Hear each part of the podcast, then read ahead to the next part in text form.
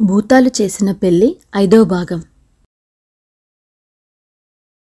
నూర్బారే మాటలు వినగానే షమ్స్ ఆలోచనలు శరవేగంతో కదిలాయి. ఈ మిఠాయి దుకాణం వాడు తన అల్లుడే కావచ్చు కాకపోవచ్చు. నూర్ కొడుకు హసన్ను తాను ఎన్నడూ చూడలేదు. వాణ్ణి తన కూతురు కాని వాడి తల్లిగాని చూసి చాలా ఏళ్ళయింది. అందుచేత మనిషిని చూసి గుర్తించటం చాలదు. వాడికి సరి అయిన పరీక్ష పెట్టాలి. అది కూడా ఇక్కడ సాధ్యం కాదు. వాణ్ణి ఖైరోకు తీసుకుపోవాలి. ఇందుకుగాను షమ్స్ ఆలోచించి ఒక పెద్ద పథకం వేశాడు.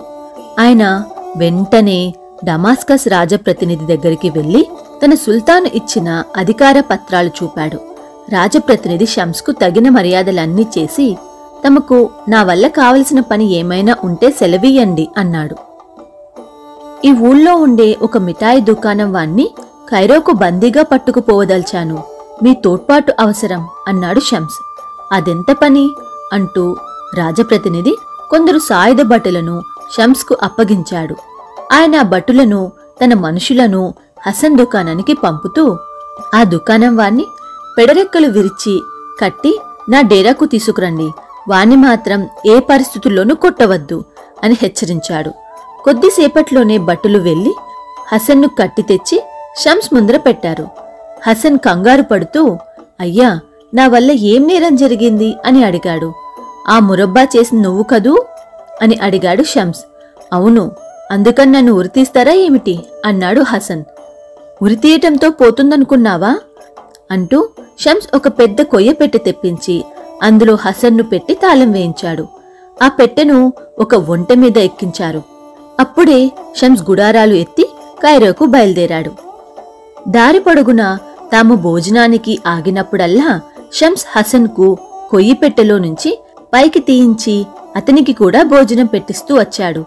ఒకసారి హసన్ షమ్స్తో ఇదేమిటి నాకు అర్థం కావటం లేదు. ఇంతకు నన్ను ఏం చేయబోతున్నారు? అని అడిగాడు. నిన్న సిలువ వేయబోతున్నాను అన్నాడు షమ్స్. ఏ నేరానికి? అని హసన్ మళ్ళీ అడిగాడు. మురబ్బాలో మిరియాల పొడి తక్కువ వేసినందుకు అన్నాడు షమ్స్. హసన్ నేలకేసి చూస్తూ మౌనంగా ఉండిపోవటం చూసిన ఆయన ఏమిటి ఆలోచిస్తున్నావు? అని అడిగాడు. ఏమీ లేదు. ప్రపంచంలో వెర్రివాళ్ళు చాలా మంది ఉన్నారు కానీ నిన్ను మించగలవాడు ఉండటం మాత్రం అసంభవం. సిలో వేయాల్సింది నిన్నే అన్నాడు హసన్. ఆ రాత్రి షం అపరివారంగా కైరో ప్రవేశించాడు. అతని పెట్టెను సిత్తల్ పెళ్ళి జరిగిన హాల్లో పెట్టించాడు షమ్స్. పడక గదిని ఆనాడు ఎలా ఉన్నదో అచ్చంలా అలాగే అమర్చాడు. ఎక్కడ ఉండవలసిన వస్తువులు అక్కడ పెట్టించాడు. తన కుమార్తె చేత పెళ్ళికూతురు వేషం వేయించాడు. నిద్రలో ఉన్న హసన్ను పెట్టెలో నుంచి తీయించి అతనికి కూడా పెళ్ళినాటి దుస్తులు తొడిగించి నడవలో పడుకోపెట్టాడు. ఆ రాత్రివేళ హసన్ నిద్రలేచి కొత్త చోటులో ఉన్నందుకు ఆశ్చర్యపోయాడు. ఆ ప్రదేశం తాను ఎన్నడో కల్లో చూసినట్టుగా ఉన్నది. అతను లేచి నడుచుకుంటూ పడక గదిలోకి వెళ్ళి మరింత ఆశ్చర్యపోయాడు. తన దుస్తులు తలపాగా డబ్బు సంచితో సహా తాను పెట్టిన చోటనే ఉన్నాయి. అతను వాటిని పట్టుకుని చూసుకుని తనవేనని రూఢి చేసుకున్నాడు. డమాస్కస్లో తాను గడిపిన పదిహేనేళ్ళ జీవితము తనను ఒక కుర్రవాడు చూడరావటము వాడు తన దుకాణంలో మురబ్బా తినటము అంతా నిజం కావేమో అనుకున్నాడు. నుదురు తడిమి చూసుకుంటే గాయం మచ్చ చేతికి తగిలింది. కల కాదు. తాను డమాస్కస్లో ఒక మిఠాయి దుకాణం వాడికి పెంపుడైన మాట నిజం. ఇదే కల అయి ఉండవచ్చు. ఇంతసేపు ఎక్కడికి వెళ్ళారు అని సిత్తల్ హసన్ కంఠం ప్రశ్నించటం వినిపించింది. నాలుగడుగులు ముందుకు వేయగానే అతనికి తన పెళ్ళినాటి స్త్రీ కనిపించింది. హసన్ ఒక్క కేక పెట్టి మూర్చిపోయాడు. షమ్స్ హసన్ ప్రవర్తన యావత్తు చాటు నుంచి గమనిస్తూనే ఉన్నాడు.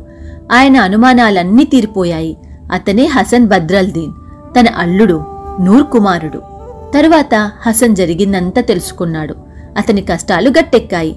ఏ తప్పు చేయకుండానే అతను అష్ట కష్టాలు పడి చిట్టి చివరకు తన తల్లిని భార్యను కొడుకును కలుసుకుని సుఖంగా జీవించాడు.